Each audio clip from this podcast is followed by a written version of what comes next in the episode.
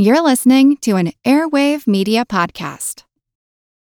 When you need mealtime inspiration, it's worth shopping Kroger, where you'll find over 30,000 mouthwatering choices that excite your inner foodie. And no matter what tasty choice you make, you'll enjoy our everyday low prices, plus extra ways to save, like digital coupons worth over $600 each week. You can also save up to $1 off per gallon at the pump with fuel points. More savings and more inspiring flavors make shopping Kroger worth it every time. Kroger, fresh for everyone. Fuel restrictions apply. This is the story of the one. As a maintenance engineer, he hears things differently. To the untrained ear, everything on his shop floor might sound fine, but he can hear gears grinding or a belt slipping. So he steps in to fix the problem at hand before it gets out of hand. And he knows Grainger's got the right product he needs to get the job done, which is music to his ears. Call, clickgranger.com, or just stop by. Grainger, for the ones who get it done.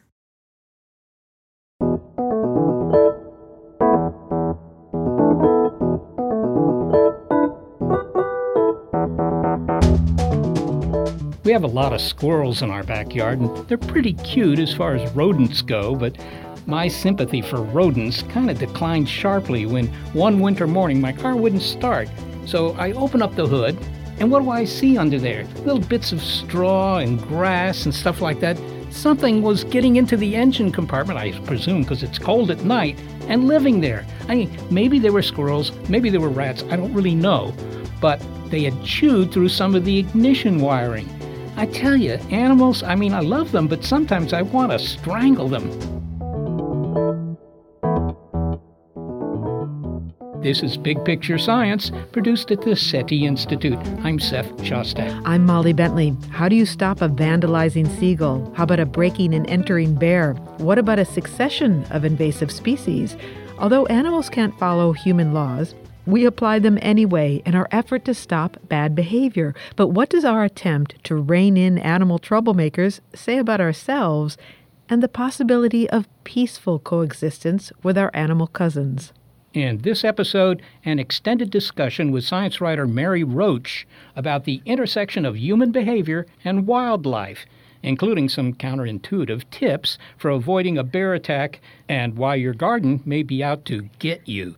This episode of Big Picture Science is Animals Being Jerks.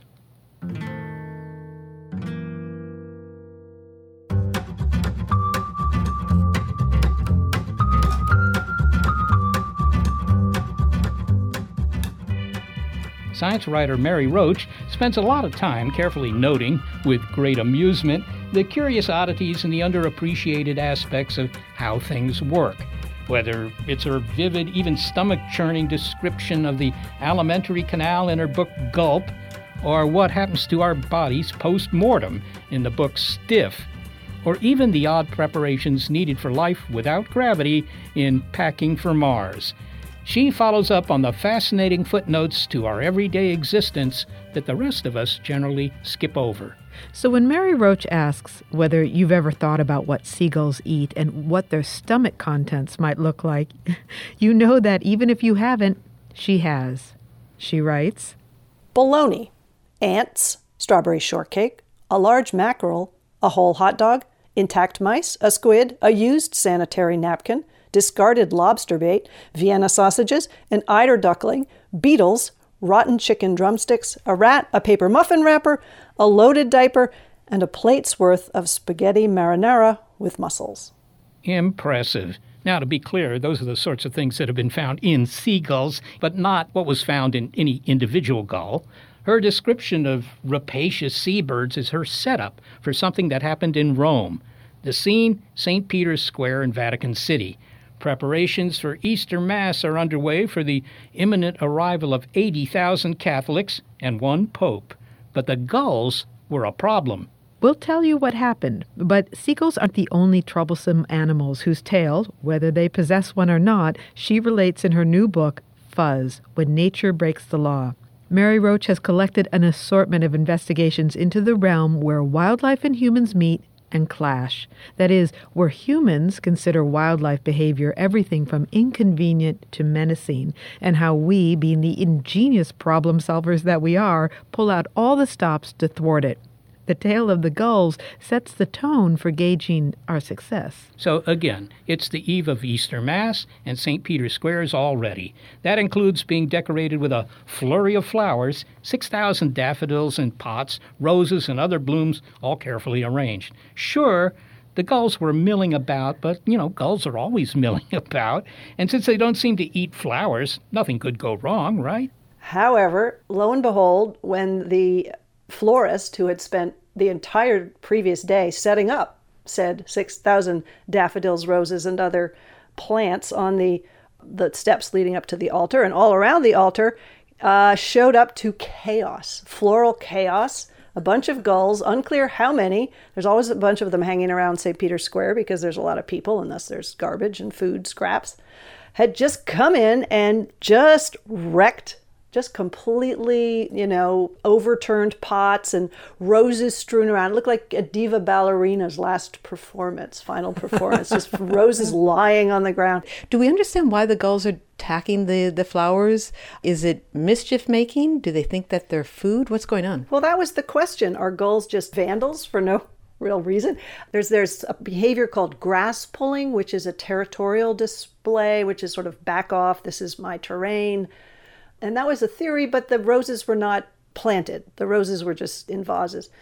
So the it made no sense. It made no sense whatsoever. Um, the the guy that they brought in, the Vatican hired a man who had invented a laser scarecrow. This was a guy who sells all manner of bird scaring items, who's in the Netherlands.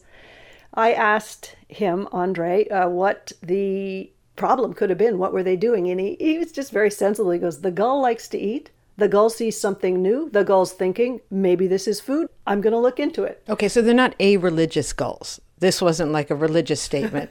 no, it's nothing I don't like believe that. It was. I don't have it. Yeah, I don't think it was. It was. It was hostility directed at the Pope himself. But the problem here is that the gulls. It was really important that the gulls not do this right before Right Easter Mass, Yes. and so you mentioned the the laser. How did it come to a laser? Well, exactly. And a lot of what people were suggesting are some of the things that are used by farmers to scare birds. Um, loud noises, you know, like a propane cannon. But keep in mind, within a couple hundred feet is the Pope's bedroom. The people in the Vatican, in Vatican City, they are right there. They are not going to appreciate propane cannons going off all night. Well, and the laser scarecrow, I believe the name is Laser Op Automatic 200. Hmm that's the model. How does the laser scare off gulls? And such is the other mystery of this whole story is that there's different colors, there's different wavelengths, and um, different species on which these different lasers seem to work. So it's a pretty muddy field, the field of lasers as a deterrent and how how well do they work. The one thing nobody seems to know is why do they work. There's a theory that some birds perceive the green, especially in low light, such as we had in the early wee hours before Easter Mass. The light beam is perceived as as a solid a stick and that's they think that this stick is coming at them this big green stick this is called the stick effect So you got the Laser Op Automatic 200 and the stick effect. Well, and do you run it like a laser light display? Uh, Because you have to be careful with the bird's eyes. yeah that's right the um, the lasers are uh, they're they're aiming downward primarily so that they're not a danger to people who might be in the area birds however haven't read the press releases warning you about the danger of lasers and uh, there, there's um, there's a gentleman who's done some research exposing birds to the type of exposure that you would a very fleeting exposure. And he, it's a funny thing, you know. I was tracking this study and it wasn't published yet, and he said I can't talk to you about the results, but yes, there was something that was concerning, but until the paper's published, uh, and all the way up through publication, that paper wasn't published. And of course, I kept thinking that, you know, that the laser people had had killed him because there's a lot of money if this if it worked.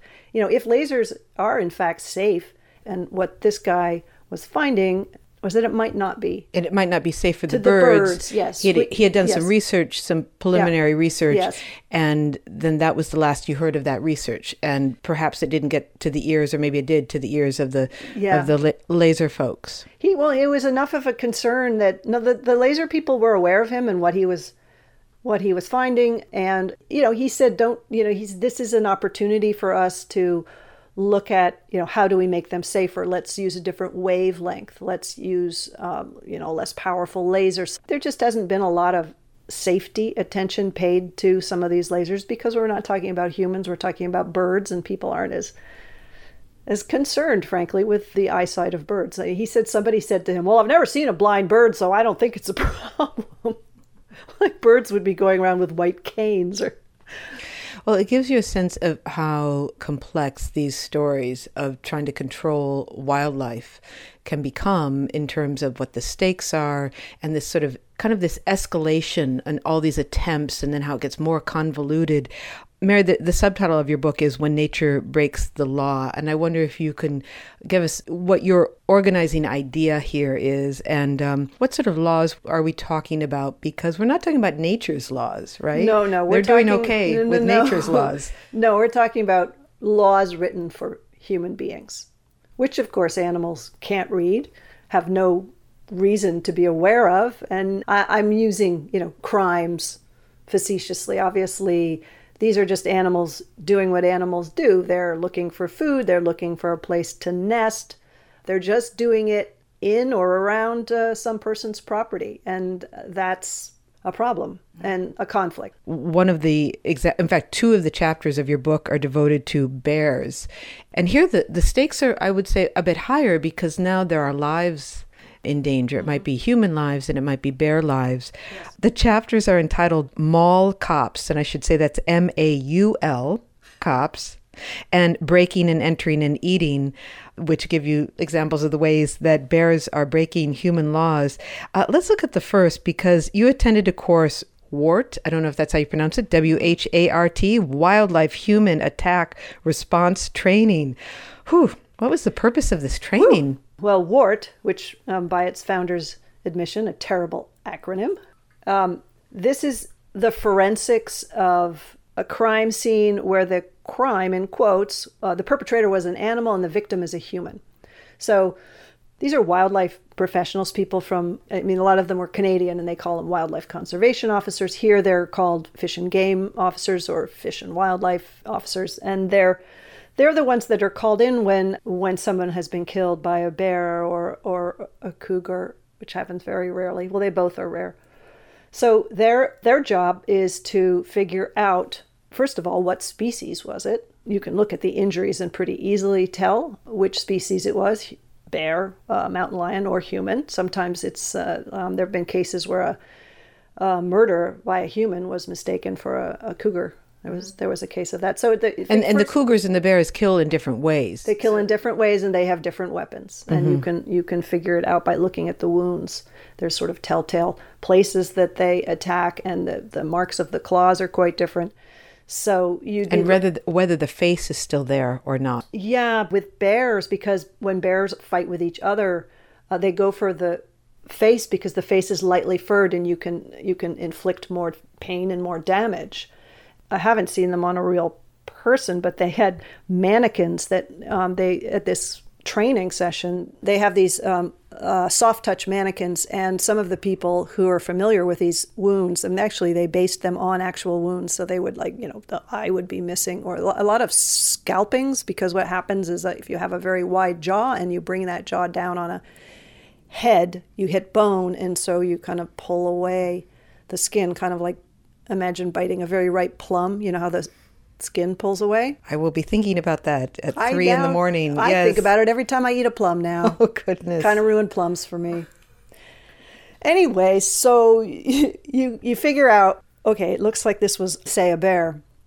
And then also, they're trying to find the perpetrator to make sure they they don't want to just kill any random bear in the they area. They want to find that bear. They want to make sure. Yes, they they are looking for. It's called linkage. They're going to link, with, you know, by DNA or whatever, by the looking at the blood on the the bear and matching blood on the. You know, they're ma- trying to prove beyond a reasonable doubt that this is the actual bear. They would, you know, look, say, look for, uh, look at the claws and the teeth and see if the, you know, is does the blood there match the blood of the victim. I mean, there's ways that you can You can do measurements with the, the teeth marks. Do they match the bears, the span between the canines on the bear? Sometimes the bear has been shot on the scene because it's um, it's a threat to people who are coming onto the scene, especially if the bear has cached the victim. And this is so rare. I don't want people to be thinking this happens all the time. Um, but you know, up in Alaska and Canada, you do get these cases a couple a year often. Well, the stakes are high here because, of course, of course, we want to protect humans from bears. Although maybe not every animal lover would agree with me,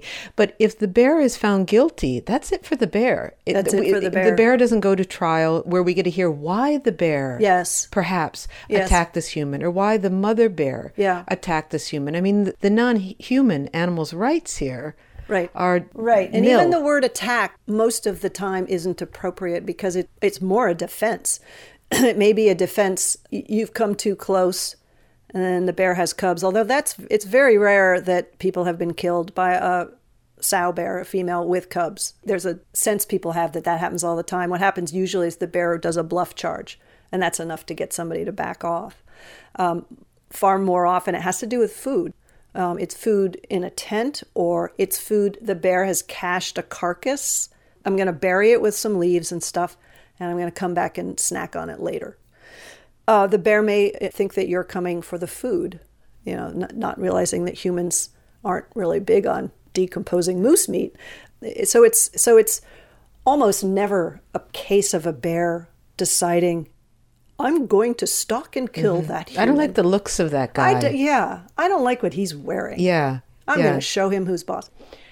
You describe the difference between when a bear is about to attack and when a bear is bluffing. And some of it was as to how the human responds, some of it was counterintuitive.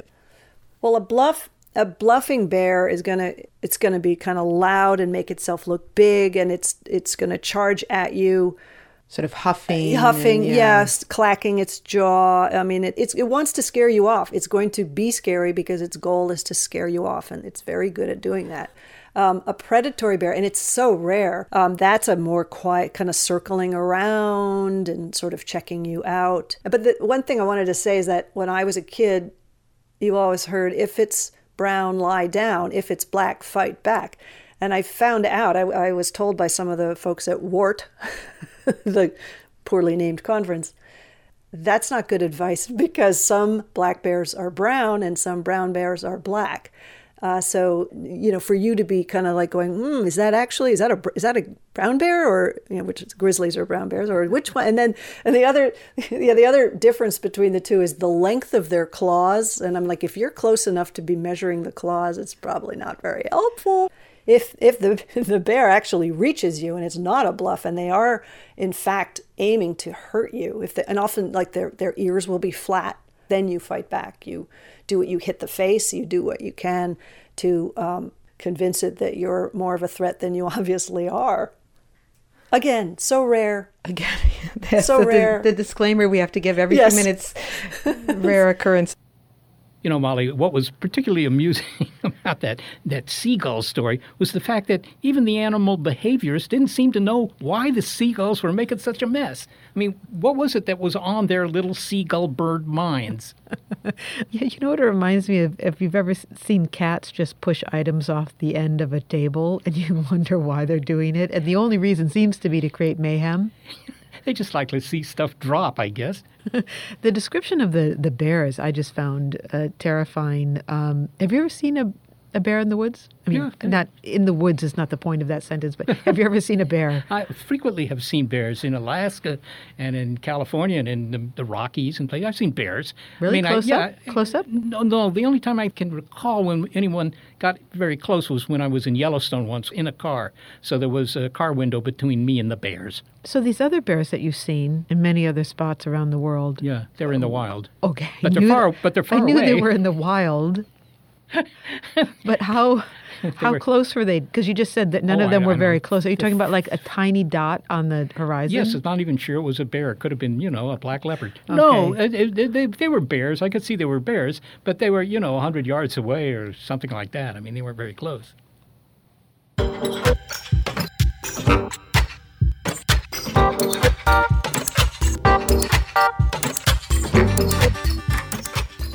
Next, how do you discourage a breaking and entering bear?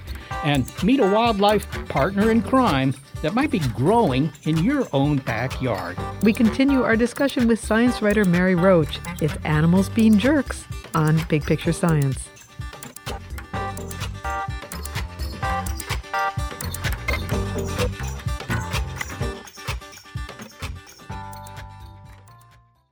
This is the story of the one.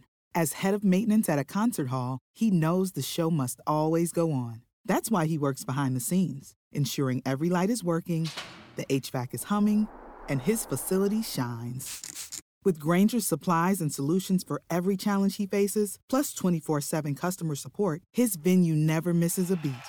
Call quickgranger.com or just stop by. Grainger, for the ones who get it done.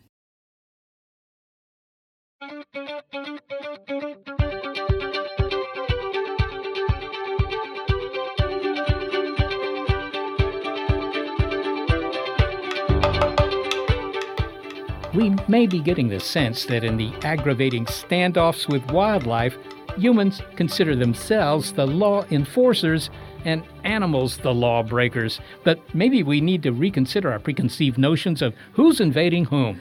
It gets complicated, doesn't it? Take Mary Roach's example of bears.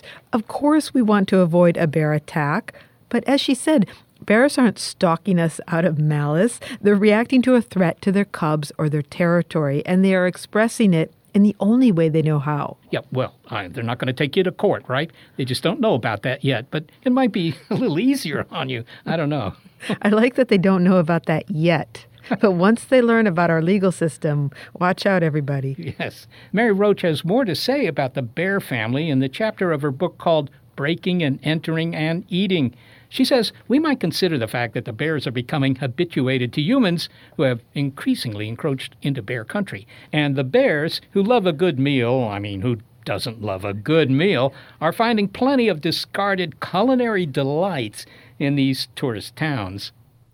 I wonder if you could share with us the kind of sneaky bear behavior that you witnessed and the sort of feckless attempts by the humans, even with just garbage can lids, to keep them away. Right. I spent time in Aspen, Colorado. And Aspen is a ski resort town. So it is right in prime black bear country. All the trees, you know, choke cherries and crab apples that produce all this wonderful bounty of food for bears. And we went in because we're like, we like to ski. So you you have set yourself up here with an enduring conflict.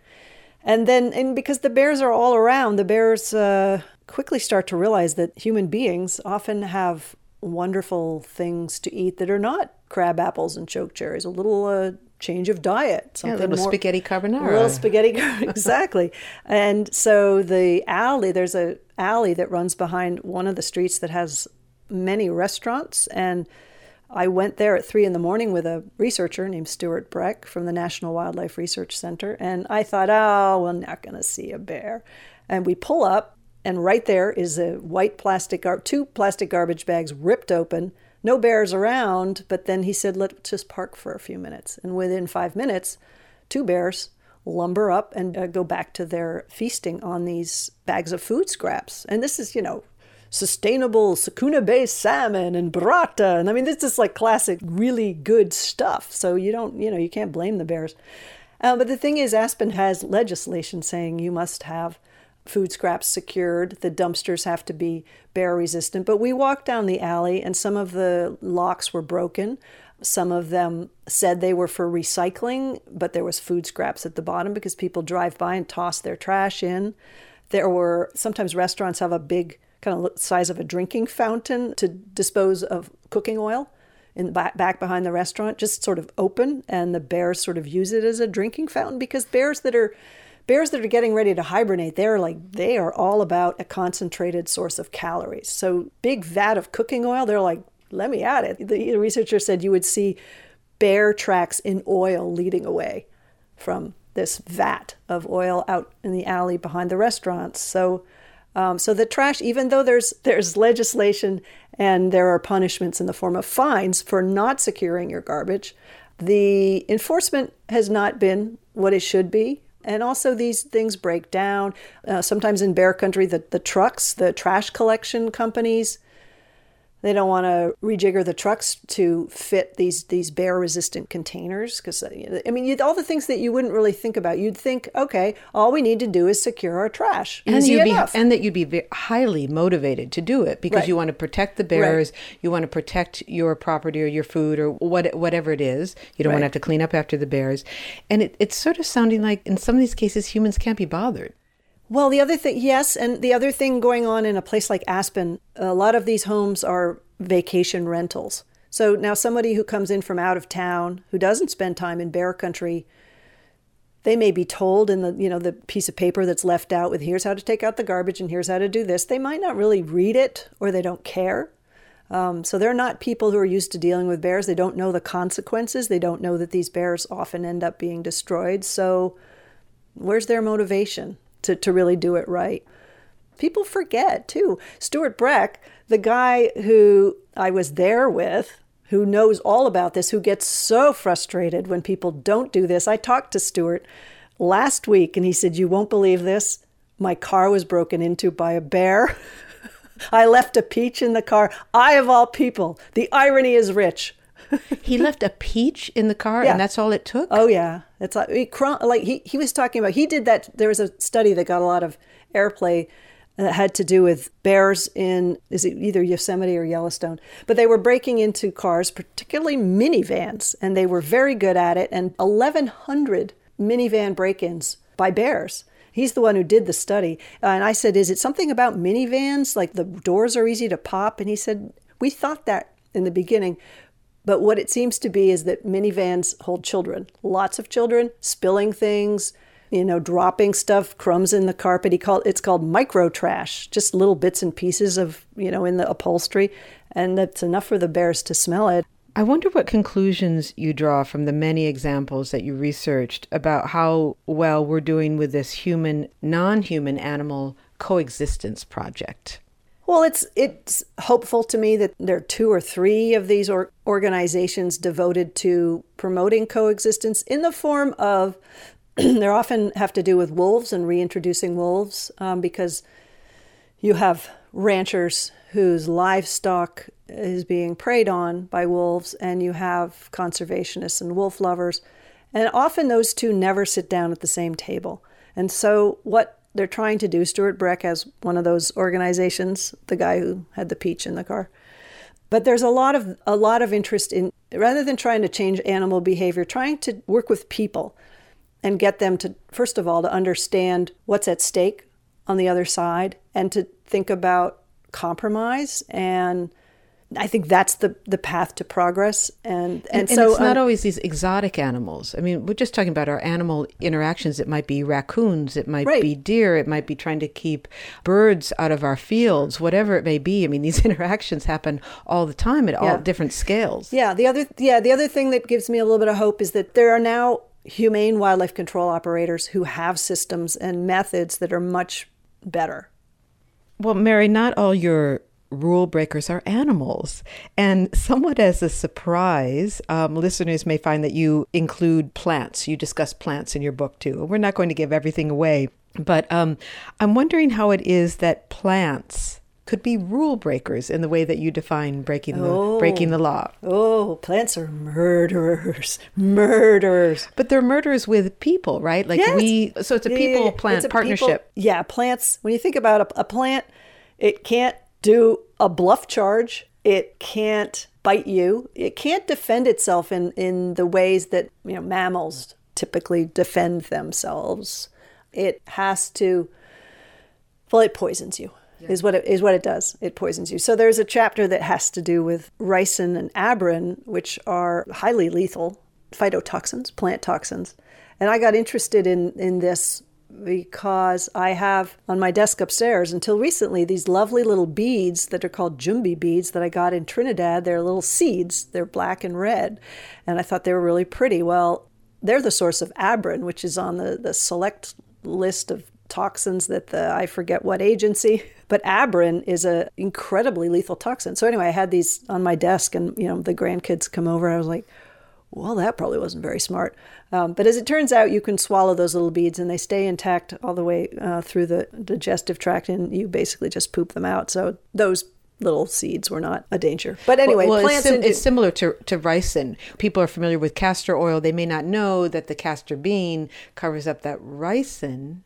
Is that how yeah, it works? Yeah, yeah, yeah. The the well, ricin's it- inside the The, castor the bean? rice or ricin, yes, is in. But if you extract the oil, there's no. It stays in the mash, the fiber of the seed. It Yeah, so no one has to pour out their castor oil. Nobody has to put and there was a guy who who was going to commit murder. Uh, his name was Casey something, and he owed money to a drug dealer, and he had this idea that he would poison the guy with ricin. So sounds he like went a to, good plan already. He went to so he went to the drugstore, bought all this castor oil to make ricin, and um, because he was doing this in his apartment, his roommate was a little concerned. His roommate wasn't feeling well, went to the emergency room and said, I don't know, I think I've been poisoned by ricin. My my my roommate is doing all this stuff.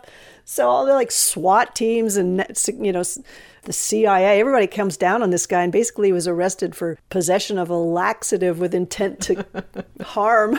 The roommate spilled the beans, the roommate spilled the beans. the castor beans. Yeah. So he was thinking he was going to try to extract ricin. He was not competent.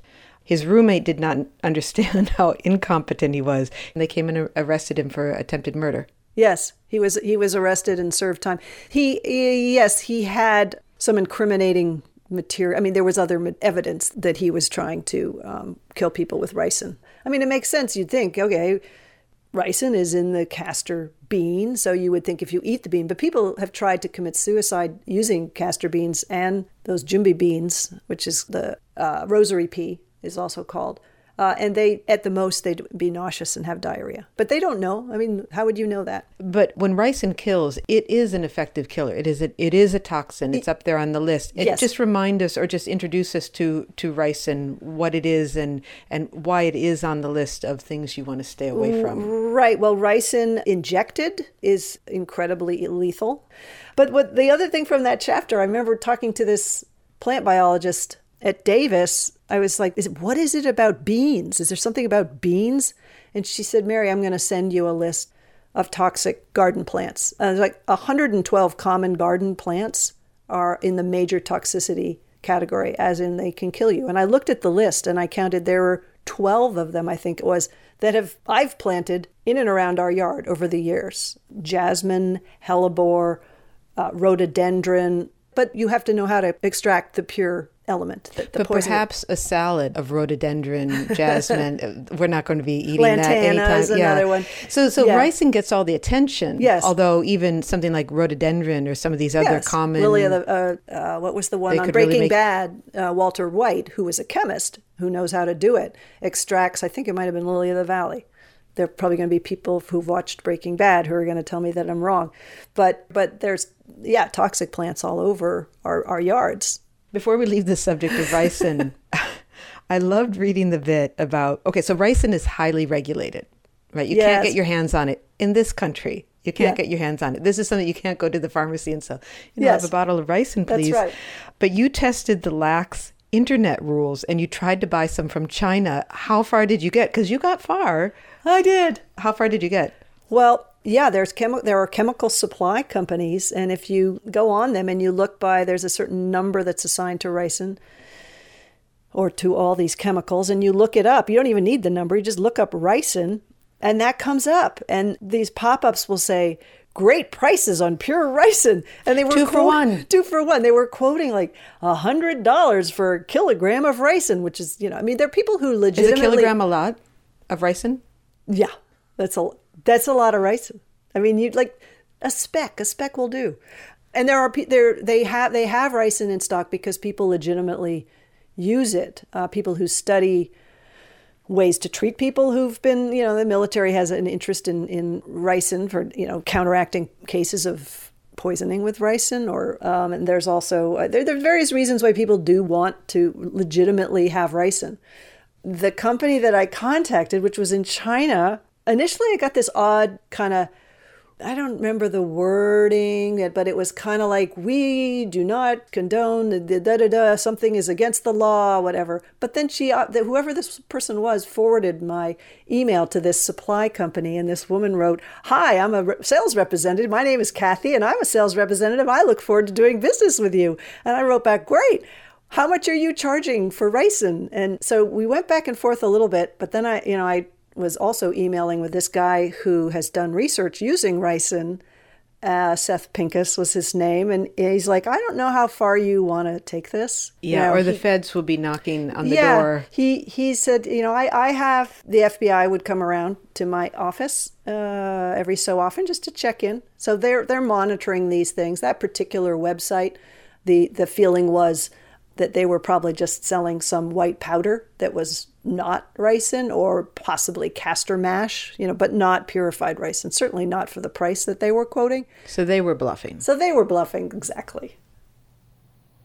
Interesting, Molly, about the aggressive plants. I mean, you don't think of plants normally as being aggressive because they don't, you know, walk across the street to attack you or anything, but they are very sneaky. They, they resort to really unpleasant things like poisons and thorns and all sorts of stuff, but I guess they have to. That's interesting, though, that you describe them as sneaky because they're only sneaky when they're in partnership with humans using the plant properties or the poisonous properties to usually poison another human. it's not the plants that are sneaking into your house and dropping their poisonous seeds into your tea. Well, no, not that I know about it. I mean, that you know, maybe they're sneaky enough to do that. But on the other hand, they're also the product of a you know a half a billion years of evolution, and they're pretty good at defending themselves. Because if they weren't, they wouldn't be in your backyard. I think you have some grievances against plants. I mean, have you had a bad experience with a plant? Well, you know, the usual poison ivy and that sort of thing. Not, never hemlock or anything like that. okay, poison ivy, fair enough. Now, it does feel like poison ivy and poison oak are out to get you. So if you go for a hike, the vines do seem to like be creeping into the path with purpose. Yeah, yeah, that's right. But the other thing about these plants, like like ricin, it, it takes effort, some effort to get to it. I mean, you have to open up the castor bean for one, right? And you have to process the ricin in the right way. Yeah. Well, I guess no, that would be a ricin maker. Well, I've never really given a lot of thought to ricin, but I, I was intrigued by Mary's uh, comments that she tried to order it uh, on the internet. That was definitely concerning. Yeah, yeah. It wasn't clear whether she actually ever succeeded. Maybe she didn't want to tell you. No, it was clear. She did not succeed. Oh. I mean, that's why we said the feds would be knocking on the door. it wasn't clear. Let's just be okay. Let's just say it now. It is clear she wasn't successful.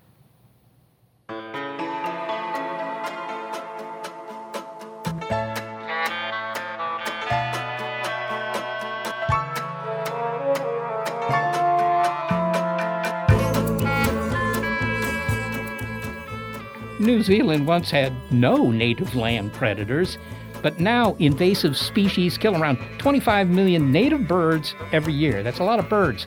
How efforts to curb these invasive species have escalated into an ever larger mess, but why some New Zealanders are determined to deal with these invasive species humanely. We continue talking to science writer Mary Roach. It's Animals Being Jerks on Big Picture Science.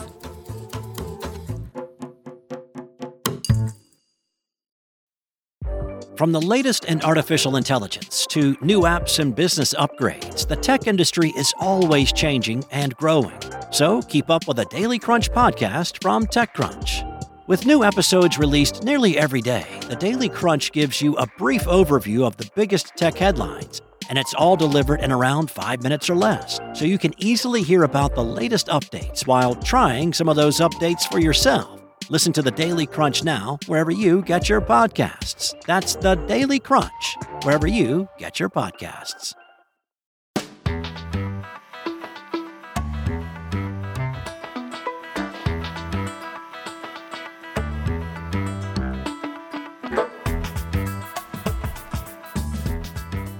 Who couldn't love New Zealand?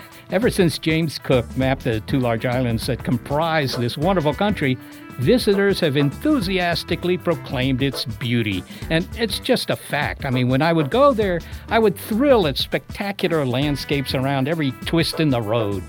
There are also unique animal species populating New Zealand. There are your kiwis, the tuatara, which I think is a kind of reptile, and the yellow eyed penguins.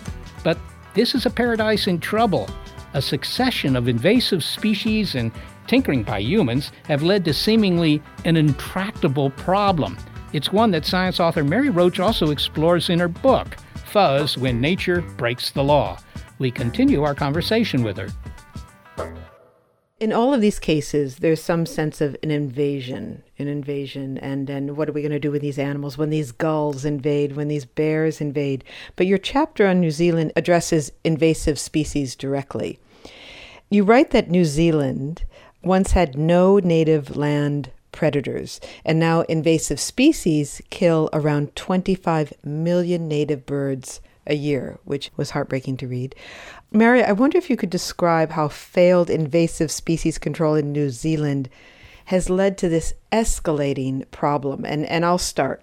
First, rabbits were introduced. Yes. Then what happened? Well, rabbits were introduced by, they're called acclimatization societies, and they were when settlers came to New Zealand, a couple hundred years ago, mm-hmm, yeah, from Europe, they wanted the landscape to look familiar, and also, you know, they liked to hunt, and there were they wanted these animals that they could hunt. So there were various reasons why they imported some of their own wildlife without thinking through the consequences in terms of, you know, fast forward to what the effect these animals will have. So rabbits were initially brought in, and then the rabbits did what rabbits do. They multiplied like crazy, and they were destroying agricultural lands. They were really wreaking havoc. And so one of the solutions was let's import some weasels and stoats and ferrets to kill the rabbits. So that was done. Lots of weasels and stoats were shipped on boats to New Zealand from where did Europe, they come from? From Europe. From Europe. And the weasels and stoats, they did kill some rabbits, but they also were like, "Hey, these bird eggs, check it out. These are good." And they're so and weasels and stoats are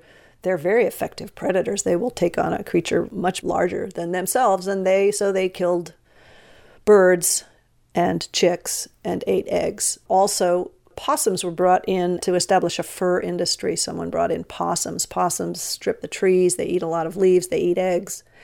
Feral cats also were used, people breeding them and releasing them to catch the rabbits, um, but in fact, they went after birds. Were all of the animals brought in to catch the rabbits? The cats, the weasels, and the stoats were all brought in for the rabbits. But then what happened was the you know the weasels and stoats took off, and eventually legislation was passed to. because um, initially it was like they were protected. The stoats and weasels were actually protected because everyone thought they're going to destroy the rabbits, so they're a good thing. They didn't realize the effects of that stoats and weasels would have. So then eventually, fast forward to the program Predator Free New Zealand 2050, which seeks to eradicate the stoats, the three biggest problem makers, troublemakers the stoats, the possums, and the rats. And rats, which are coming from ships in port, as they always do. Remind us, or just give us a description of a stoat, just a, a thumbnail description of a stoat. Oh, it's one of those, you know, it's a long, weaselly, kind of ferrety thing like you know weasels and ferrets and stoats are all quite they would recognize each other yeah and i think the uh, the, one of them is a short-tailed weasel is a uh, is a stoat i think but they're sort of interchangeable. They're mm-hmm. those long sharp-toothed wily predators. Well one of the animals that they threaten that the stoats threaten directly is the yellow-eyed penguin and you give just a lovely description of this bird. I think you say pink go-go boots and a red tip of the beak and now it's vulnerable to the stoat. Yeah, the stoat and feral cats as well. Uh, there's a lot of feral cats in the area because the, the, cats were. I mean, there are feral cats everywhere, but New Zealand is a place where feral cats were actually taken from the cities. Like kids would go in and like kidnap house cats to let go in the farmlands to kill the rabbit. So, uh, and that's a yeah, that's a tough one. I mean, there, but they are trapping cats as well in New Zealand. Okay, but to be clear, that okay, the cats and the stoats together are threatening this the yellow-eyed penguin and other yes. birds as well. It's not only vulnerable to these predators, but the population is in decline, and if the decline continues, the yellow-eyed penguin will disappear in ten or twenty years. That's the belief, yeah. And there's a theory with the yellow-eyed penguin that because of rising temperatures, the fish that they prey on are going further out into deeper waters, and the penguins dive deep, but not that deep. And so there's a theory that perhaps that shift of their prey, the fish that they prey on going into much deeper waters, is contributing also to their decline. So it's just been a bad it's been a bad decade for the yellow-eyed penguin. And yet the the heart of the New Zealanders is in the right place. And what you witnessed were symposiums devoted to eliminating invasive predators humanely. And and what does a humane invasive species control look like? Really, the question is can it be done? Well, you, there's certainly more humane ways to do it. Humaneness, when you're talking about killing an invasive animal or any animal or anybody, humaneness is, is the speed to unconsciousness to a lack of awareness, on not feeling any pain or having an awareness of what's going on. Not necessarily speed to death, although that typically comes quickly as well, hopefully. But it, the the way it's tracked, um, and I visited some of the people who do this research, who are testing better, quicker acting traps and poisons, which is a heck of a career. I mean, it's noble what they do, trying to, you know, if you are going to eliminate large numbers of creatures, if that's your goal, at least do it humanely anyway, they are timing the length of time to unconsciousness, lack of awareness. One of the men trying to solve the stoat and the cat problem is Bruce Warburton, and he said that the stoats are pests, yes, but they're also sentient animals and they have the ability to suffer. And and that is also at the crutch of your book. I mean, much of what you describe is the detail is incredible. It's amusing. Some of it, most of it, no one has heard of. But also, the thread running through is how to treat animals who are sentient creatures humanely. In the end of the chapter about the invasive species problem in New Zealand, you describe being on a beach and thinking, again, reflecting on the lovely yellow eyed penguin. And now you have competing desires. On one hand, you want to save it, but you have less clarity how to do it because, well, why don't you explain what you sure, were thinking? Sure. Uh, the day that I spent um, behind a blind watching the yellow eyed penguins come back from a day of fishing crossing the beach and their sort of plodding way that is a penguin going as fast as it can on land. And you know you see you just see how vulnerable it is and how easy it would be for a stoat to grab that or a cat to grab that bird or to just the nests are right there in the vegetation there. They're not very well protected or concealed. And and it was just heartbreaking. And then fast forward the next day it was I spent time with Bruce Warburton. You know we were visiting the enclosures where they were testing, trying to find a, a faster acting poison for possums. And the, the, to these possums, I mean, the possums in New Zealand, not that cuteness matters, but they're much cuter than our possums. The opossum, the uh, North American opossum, is not a, not a terribly attractive animal, I have to say. But the possums, their possums in New Zealand, they're so they're really adorable. And you look at this little guy, and you're and it's like, how do you? I mean, I get I get it. You're you're talking about losing all of the natural New Zealand wildlife, the number of rep, not just birds but reptiles, the number that have gone extinct and the number that are endangered. And you can absolutely understand why people want to protect this diversity. And they don't want to live on an island that just has rats and stoats and possums. I get that. But at the same time, you look at these little buggers and you're like, I'm so sorry. You're just wrong place. I don't, you know, I'm so sorry. And it's our fault. We brought you here.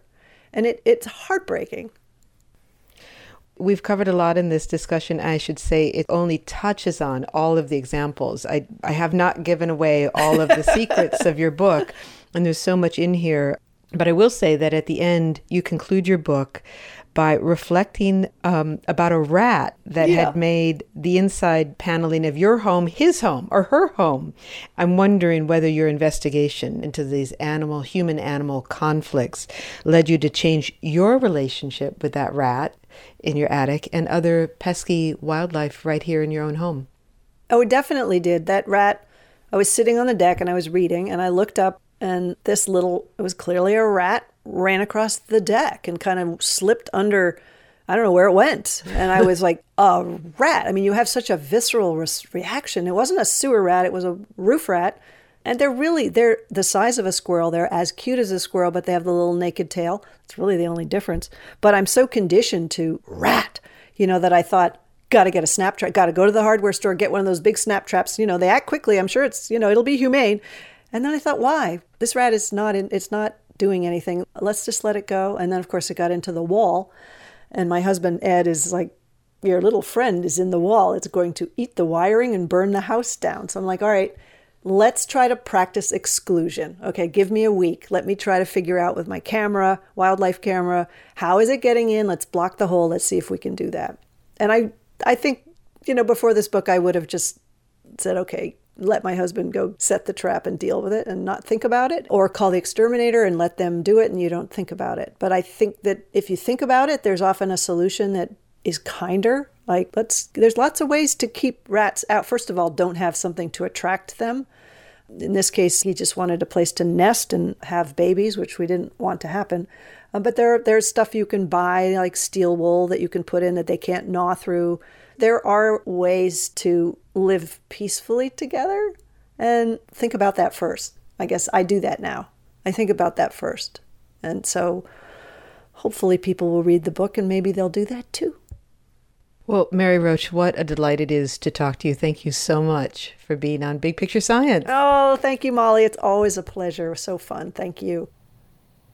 Mary Roach is a science writer and author of many books. Her most recent, the one about which she chatted with Molly, is Fuzz When Nature Breaks the Law.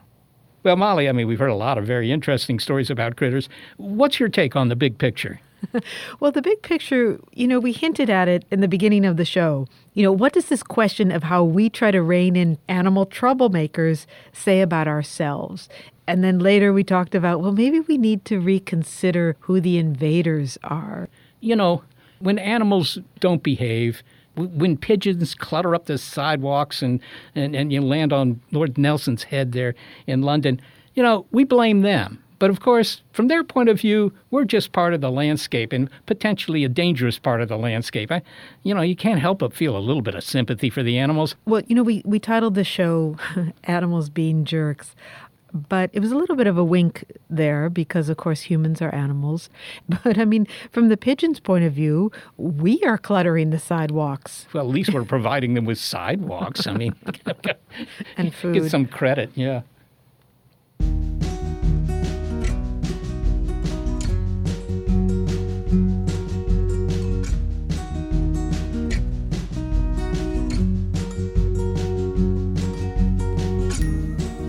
This show relies on the talents of senior producer Gary Niederhoff and assistant producer Sarah Derwin. Thanks to both of them. I am executive producer of Big Picture Science, Molly Bentley. Thanks also to financial support from Rena Shulsky David and Sammy David, and to NASA, and to the William K. Bowes Jr. Foundation.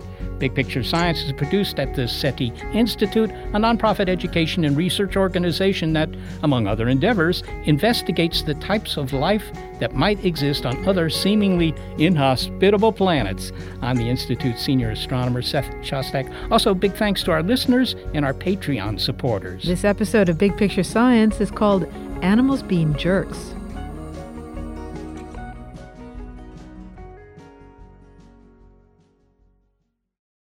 This is the story of the one. As a maintenance engineer, he hears things differently. To the untrained ear, everything on his shop floor might sound fine, but he can hear gears grinding or a belt slipping. So he steps in to fix the problem at hand before it gets out of hand. And he knows Grainger's got the right product he needs to get the job done, which is music to his ears. Call, clickgrainger.com, or just stop by. Granger, for the ones who get it done. Get ready to geek out. The Wired Science Podcast explores all the latest and greatest in science everything from strange diseases and biological breakthroughs to interesting tech and mysteries in outer space. Listen to Wired Science today, wherever you get your podcasts. That's Wired Science, wherever you get your podcasts.